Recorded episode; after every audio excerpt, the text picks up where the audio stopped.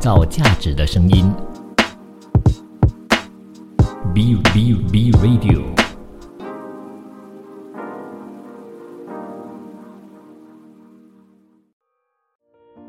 要了解女人的心思，才能打开她的心房，走入女人内心的秘密花园，解读七二四号女人心档案。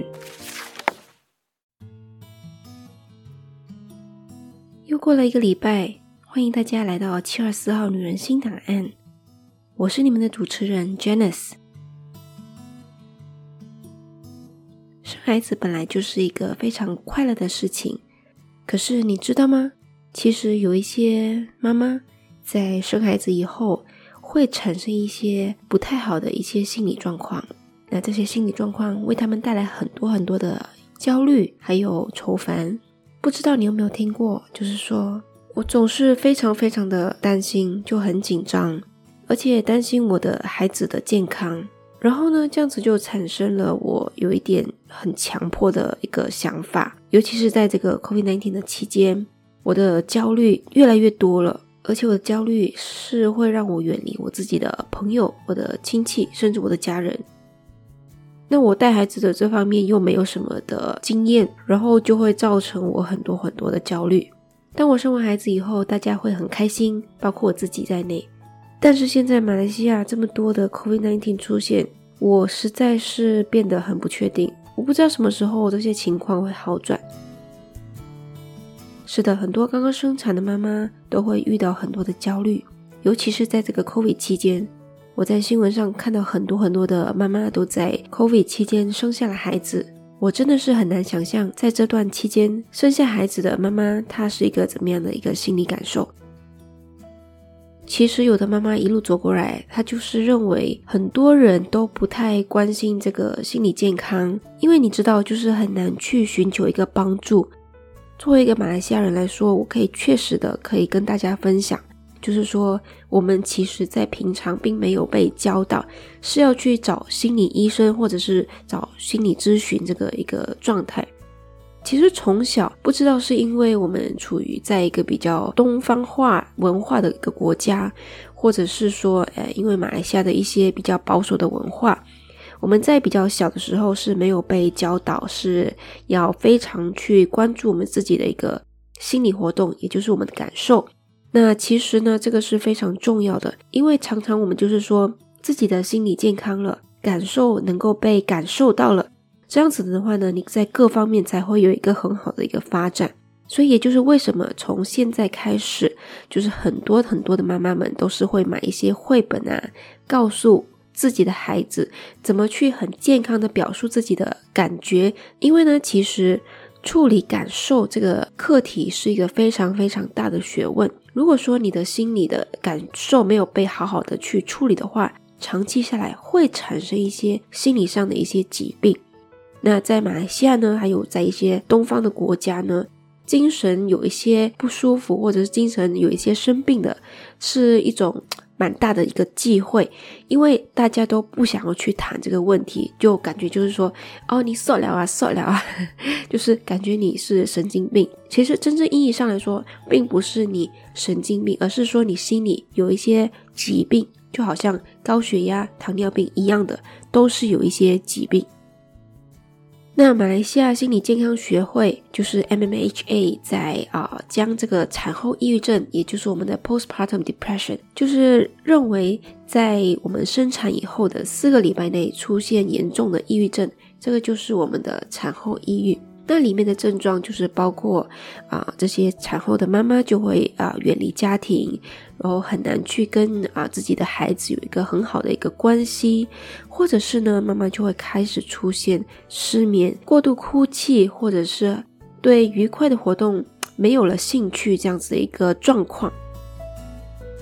那我们马来西亚心理健康协会主席 Andrew 博士，也就是说。这个产后抑郁症是和这个婴儿抑郁症，就是 baby blue 是不太同的，因为 baby blue 就是另外一种产后的一种情绪障碍，它的特点呢就是情绪会波动啦，还有睡眠会困难，还有持续的担忧的状态。但是呢，这个在生产以后最多只会维持在两周，而这个产后抑郁症是维持一个比较长的时间。安德博士也表示，在这个啊产后抑郁症的时候，他可能会甚至出现一个对孩子的一个虐待或者是忽视。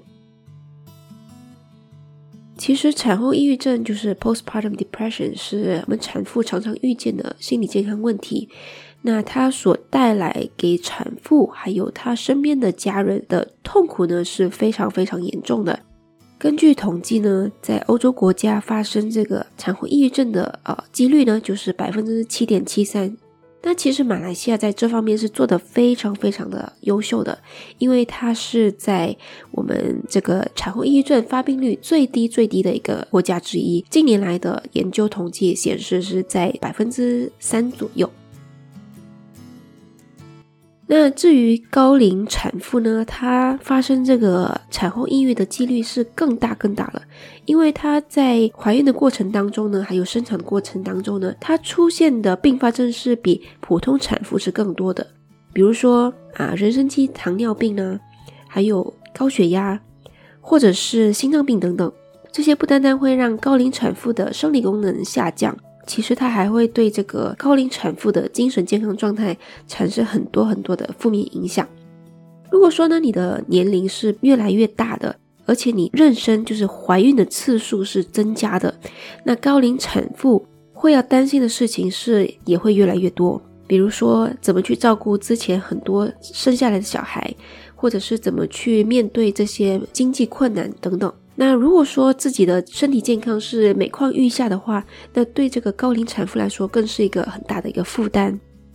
那其实高龄产妇不只是要面对她自己本身的身体功能还有心理状况，而且她还要考虑她自己的子宫收缩能力，还有她的体力的问题。随着年龄的增长，高龄产妇对剖腹产的这个几率是越来越高的。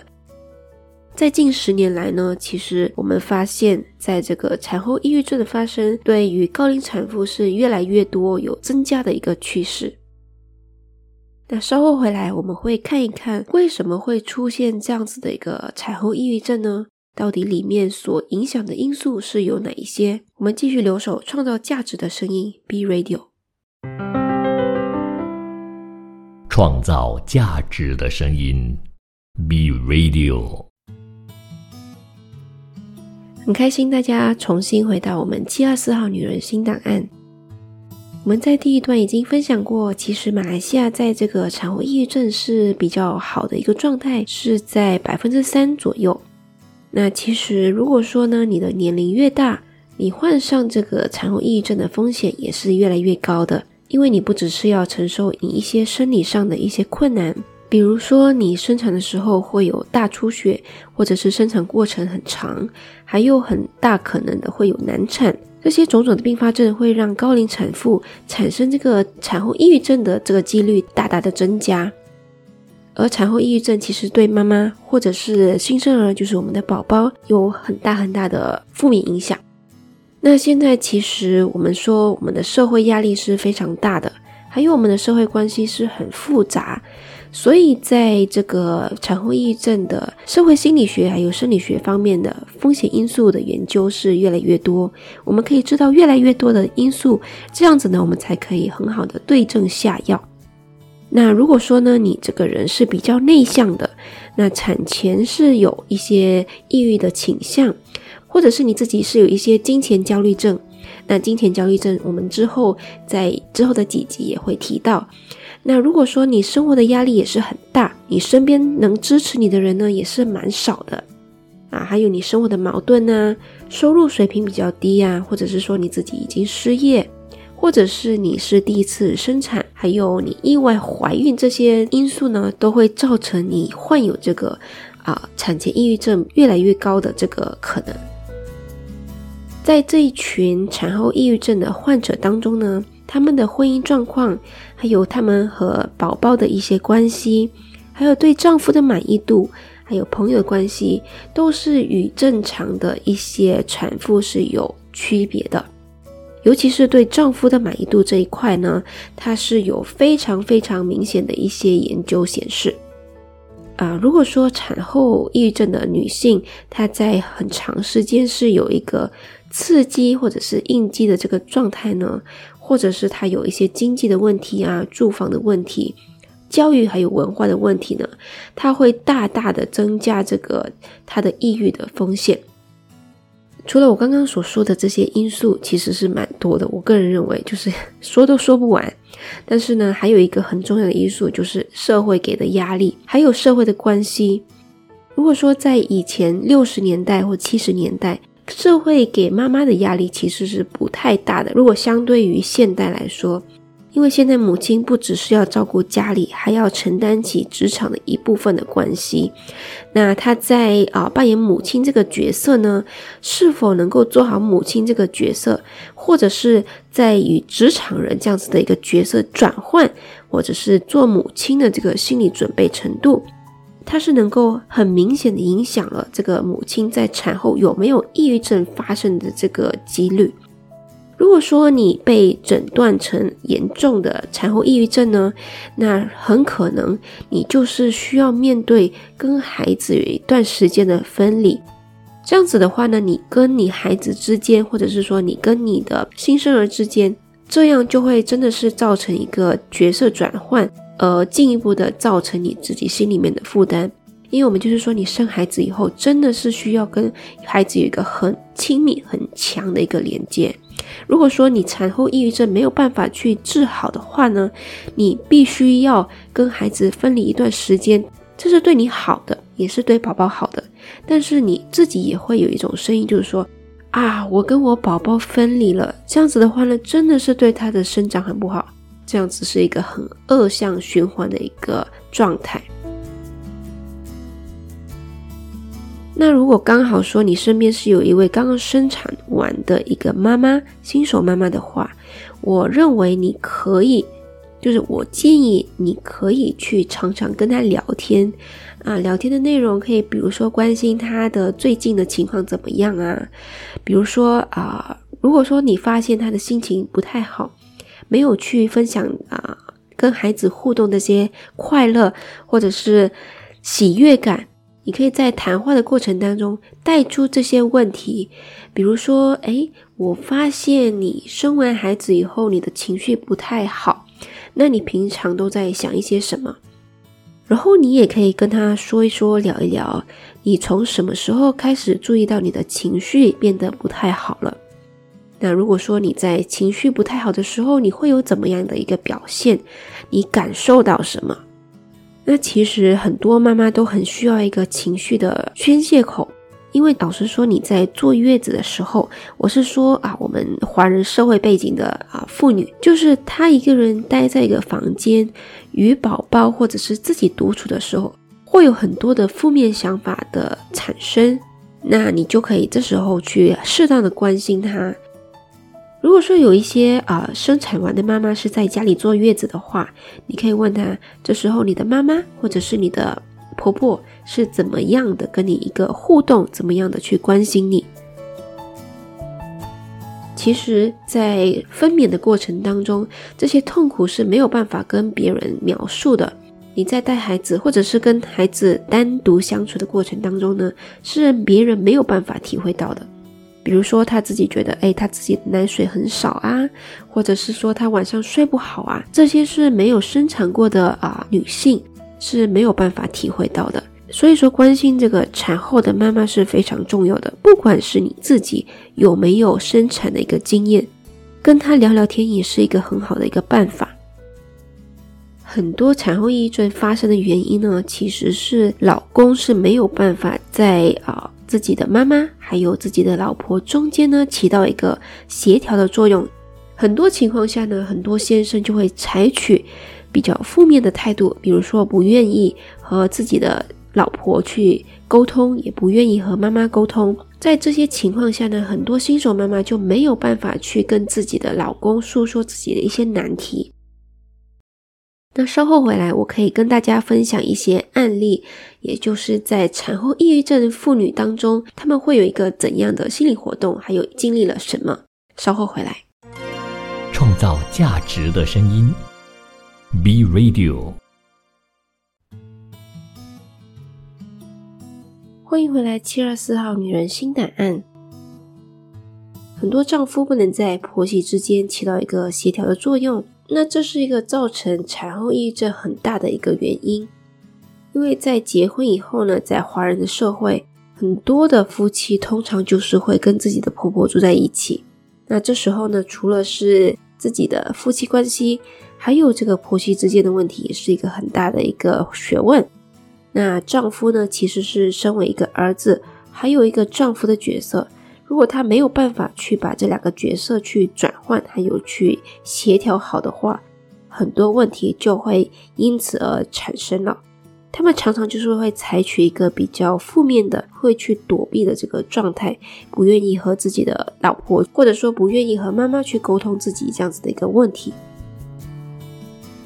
那这里呢，我想和大家分享一些案例。有一个女士就是说。哎呀，我老公就是那种妈宝男，你知道妈宝男就是什么都听妈妈的话。有时候我跟他聊天也是很压力的，他就是觉得我自己没有办法去当好这个妈妈，什么事情都是他自己的妈妈说了算。就是有时候他的爸爸妈妈会做的不对的地方，那如果我一说的话，他就会生气。每次就是说到他爸爸妈妈的时候，他就是会就是会发脾气，或者是不理我。不管怎么样，好像全部都是他的爸爸妈妈都是对，那就是我的感受，他也不会去理。其实这样子的情况是蛮普遍的。如果说一个家庭里面丈夫是没有办法去为自己的家庭做主的话，这里不是说让各位先生去。反对自己的父母，而是说，当在这个，而是说，在这个自己新的家庭需要做一些决策的时候，我希望各位先生就是以这个事实，或者是以先生，或者是以老婆协调好的一个情况下做出决定。比如说呢，在教养方面就是一个很大的问题，比如说这个孩子身体上是有一些先天的疾病。就好像是我的孩子有这个蚕豆症，他有些食物是不能碰的。如果说这时候婆婆就进来说这些都是可以吃的，不要担心，吃一两颗没有什么关系的，这样子的话呢，很可能也会造成一个对孩子的一个伤害。因为在照顾孩子方面，孩子的父母才是有最大的决定权。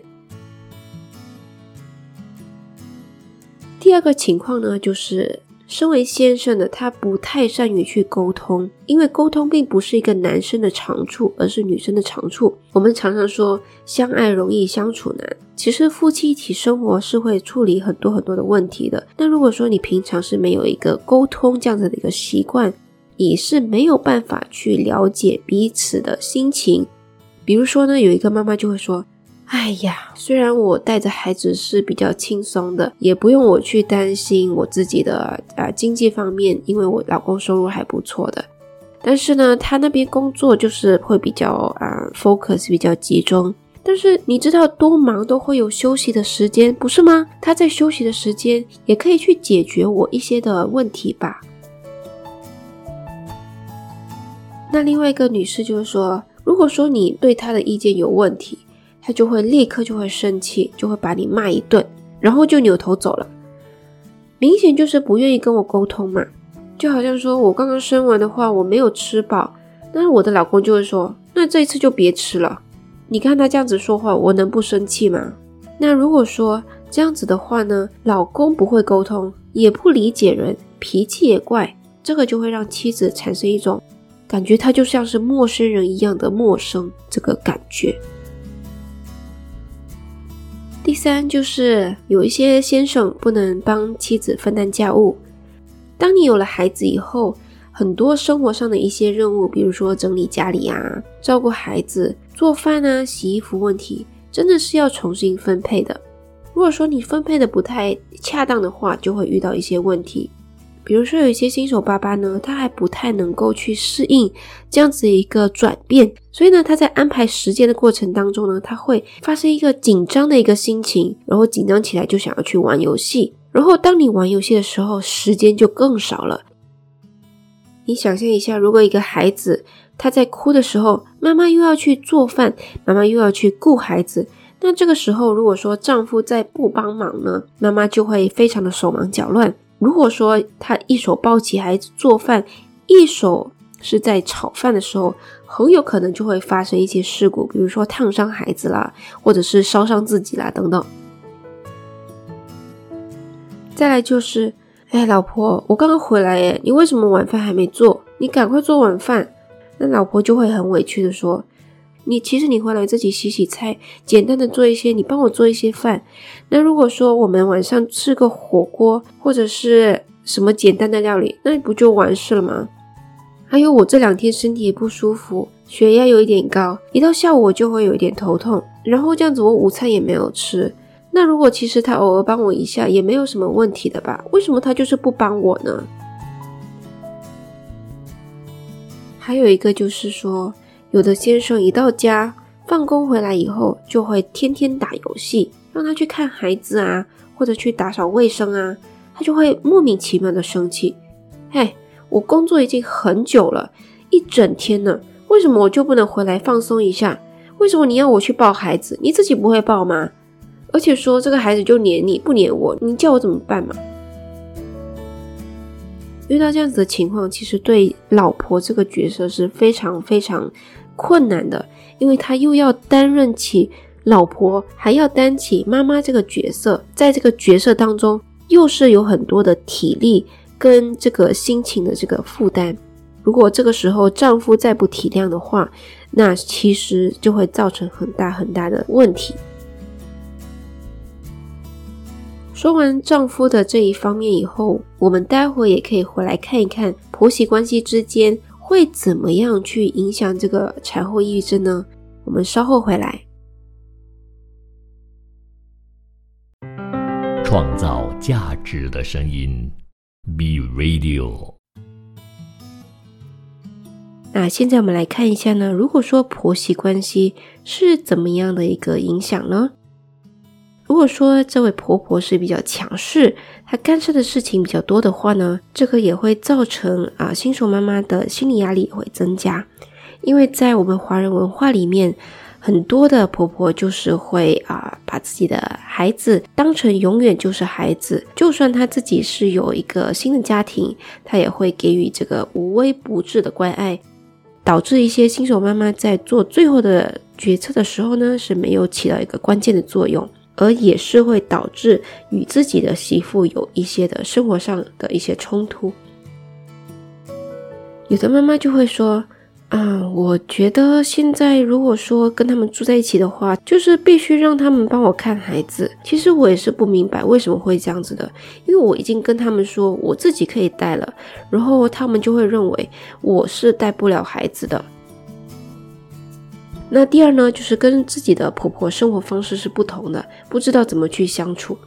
比如说，有一个妈妈，她是很爱干净、很爱整洁的人，她衣柜里的东西都是叠得整整齐齐、干干净净的。然后呢，她的婆婆就是因为可能就是生活习惯的不同，她的婆婆就是把衣服团成一个球就丢进去了。然后她的婆婆就是把衣服穿了好几次都不会去洗。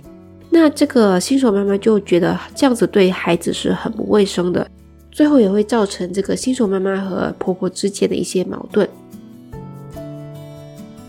很多婆婆就是认为自己有很多的育儿经验，就会认为把自己的孩子教育的很好啊，不需要改进自己的育儿经验。然后如果说要他们接受现代的现代的一些科学育儿经验，也是需要一点时间。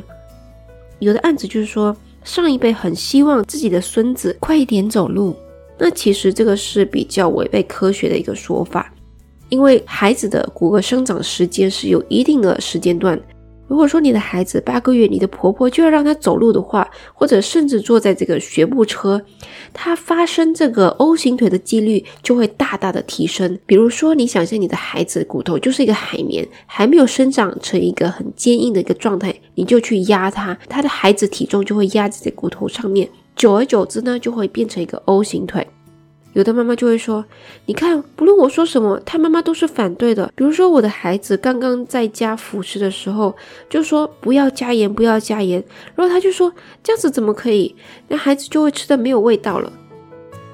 所以说，新手妈妈能够把一些科学的研究报告给婆婆看，或者是说婆婆自己去研究这些课题的话呢，两方面的沟通就会越来越轻松了。然后接下来我们可以看，如果说这个新手妈妈是第一胎生孩子的话，她是比较缺乏这个育儿经验的。在一岁以内的孩子，他常常就是一个哭闹的形式来表达自己是有需求的，包括身体的不舒服。就好像我第二个孩子，他的肚子是胀得特别的大，时不时就会哭得撕心裂肺。那时候我真的是感觉到很无助，没有办法去了解这个孩子是到底怎么样的一个状况。那其实总的来说呢，夫妻关系对婚姻幸福的感觉是比较重要的，因为有些夫妻是跟着公公婆婆一起生活，他的一些生活方式啊、育儿经验方面的意见是很不一样的。所以，作为一个妻子的丈夫，还有婆婆的儿子这样子的一个身份，你对身份的一个认知是非常重要的，因为你必须要在婆媳之间的关系起到一个非常非常重要的纽带作用。当然，在新手爸爸妈妈也有自己的问题，比如说什么时候喂奶啊，或者是谁来喂奶啊。或者是洗衣服、买东西、做饭等等的这些问题，那这些就要靠着夫妻沟通去来分配和解决这些问题。但是如果说你是新手爸爸，你参与的越多，你的老婆就会越多的幸福感。刚刚我也说到有一个缺乏育儿经验的这样子的一个情况，其实临床上来说，那些临产后助产师，他是一个非常重要的角色。因为他可以聆听，然后询问，跟妈妈交谈，还有鼓励，还有帮助劝慰，还有疏导这样子的一个过程，来建立良好的医患关系，让妈妈和医生有一个很好的配合。家庭成员其实是比较适合去安慰，还有鼓励病人，让这个产后抑郁的妈妈是有感到温暖，然后对自己成为这个母亲的角色是要有肯定的。那在生产以后，经过培训的护士就会很及时的去指导妈妈应该怎么去喂养自己的孩子，然后还有新生的护理啊，然后还有产后如何去调节自己的生活啊、饮食活动，还有怎么去护理自己的会阴部分，还有怎么去母乳喂养自己的孩子，换尿布、为新生儿洗澡或者是脐部护理的这些支持呢？对这个产妇是有一定的帮助。那其实马来西亚这部分是做的非常非常不错的。最近呢，就是大部分的研究结果就是说，心理治疗就是应该考虑作为一线治疗，而不是注重在药物治疗方面。那如果说临床上使用抗抑郁药物，也是一般不会被医生还有患者去接受的。无论是有氧或者是无氧的体育运动。都可以促进妈妈的身体恢复，减少抑郁啊、焦虑还有疲劳感。然后呢，运动也可以增进这个积极的情绪，还有增加妈妈的自信还有自尊心。除此之外呢，运动也可以缓解产后抑郁症的症状，帮助我们的患者去恢复自己的身心健康。我们有一些报道就是证明说，音乐疗法其实对这个产后抑郁是有一定的治疗作用。不知道大家有一些怎么样的一些经历呢？如果说您是有一个产后抑郁的一些经验，不妨在我的面子书 B Radio 七二四号女人新答案一起去探讨，或者是留下一些经历和感受。我们这一期就说到这里，我们下期再见。创造价值的声音，B Radio。